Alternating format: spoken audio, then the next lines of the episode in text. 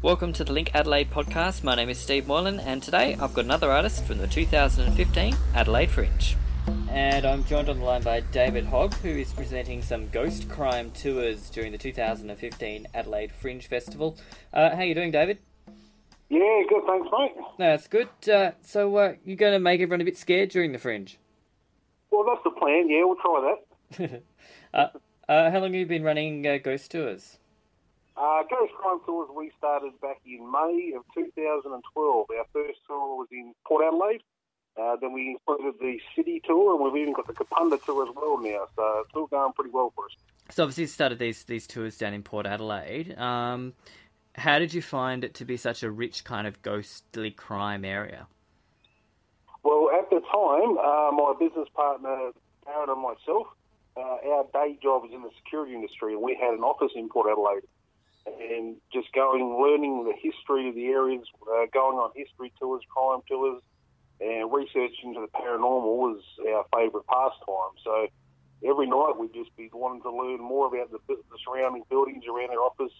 And Port Adelaide is one of the oldest suburbs in the state. It's got a really rich history down there, and it's got a little bit of a tragic history as well when you research some of the stories. So uh, yeah, everything just from going through police records, coroner's findings, uh, any books you can find on the subjects, and just going door to door and speaking to people and hearing about their experiences, and not mention a little bit of paranormal investigating of our own. So yeah, every everything we could, we tried. Cool. And so, like, what sort of what sort of really amazing kind of stories are down there in the port? Because obviously, as you say, it's been around since uh, Australia was settled by um, Europeans in the 1800s. Yeah, well, I suppose when you go back to prior to the turn of the century and before the six o'clock closures came around, which I think was just about 1909 from memory, uh, prior to that there was 60 pubs in the port area. You couldn't go wow. too far with finding a pub. So it was a very tough drinking man's, hard-working type of area that was, and uh, lots of crime, lots of prostitution, lots of uh, lots of uh, That's all helped to uh, make it a little bit haunted nowadays as well. And so, so you find uh, with ghosts and other paranormal activity, there's usually a crime kind of element around how and yeah. where you find ghosts.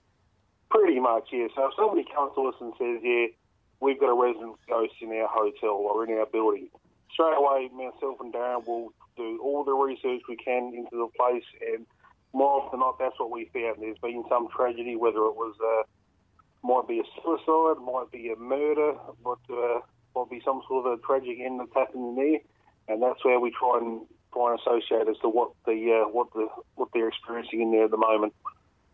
And how often are you successful? Uh, most of the time, yeah. There's not been too many times where we haven't been able to find, uh, you know, try and figure out what the haunting might be. Uh, try and get some sort of connection going with it when we go on for an investigation and stuff like that. Uh, but then again, sometimes we we can't find a reason for it. Like uh, one of the hotels we go to has the resident spirit of a little boy. We can't find any record of that little boy. We have no reason for why he's there. But uh, we have theories, of course, but it's not fact, unfortunately. And what happens when you when you find kind of what you believe the solution is? Do you have communication with you obviously have communication with the owners, the current owners of the building, but what does that information then give them? Does it just peace of mind, or is it something that will actually get rid of the paranormal events that are going on?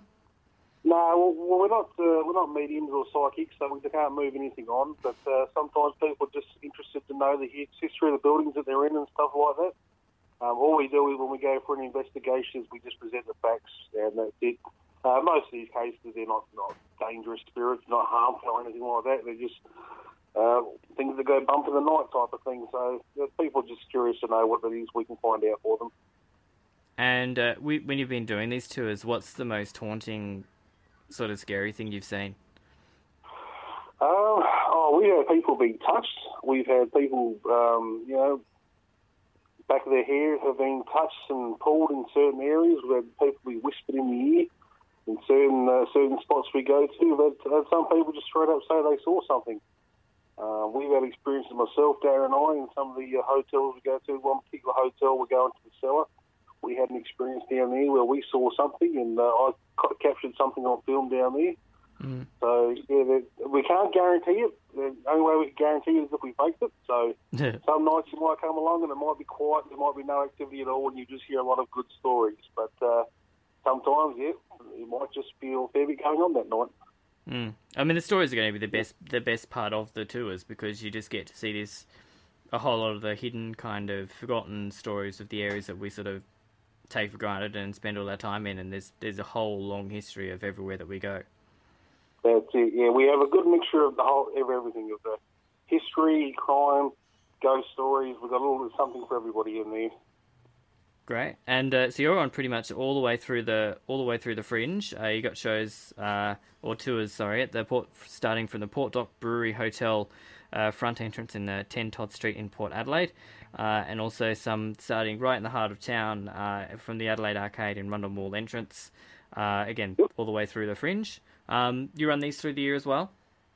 Yeah, we do. We run the port tour every weekend. The city tour is run weeknights, usually on a Monday night. Uh, the city tour, we go places up and down Rundle Mall and Hindley Street and stuff like that, where it's a little bit difficult to get to on a weekend.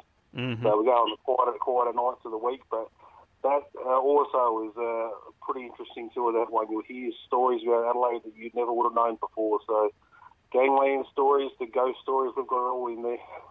And how have the how the kind of the building occupants with you guys walking all the way around and through their buildings as well? Yeah, we're okay. I mean, we most of it is on the street. Uh, most mostly we just stand out front of the buildings. There's only a couple of spots that we go into here and there that you'll find out when you go on the tour. Mm-hmm. But uh, of course, we have a relationship with those uh, people, get permission. Um, sometimes there might be an entrance fee involved, but uh, yeah, mostly it's just a walking tour on the street. Uh, it's not not too far to walk, but uh, yeah, definitely an interesting night out. And a great way to kind of, as I say, see see city and see parts of town from a very different light. Absolutely, you never look the same again. All right, David, thank you so much for your time today. And uh, people can go and check out the Ghost Crime Tours as part of the 2015 Adelaide Fringe Festival. Details at uh, adelaidefringe.com.au and linkadelaide.com.au. Uh, David, thank you so much for your time and uh, have a frightening fringe. Yeah, no problem. Thanks for having me. For more, visit linkadelaide.com.au. Check us out at facebook.com forward slash linkadelaide or tweet us at linkadelaide.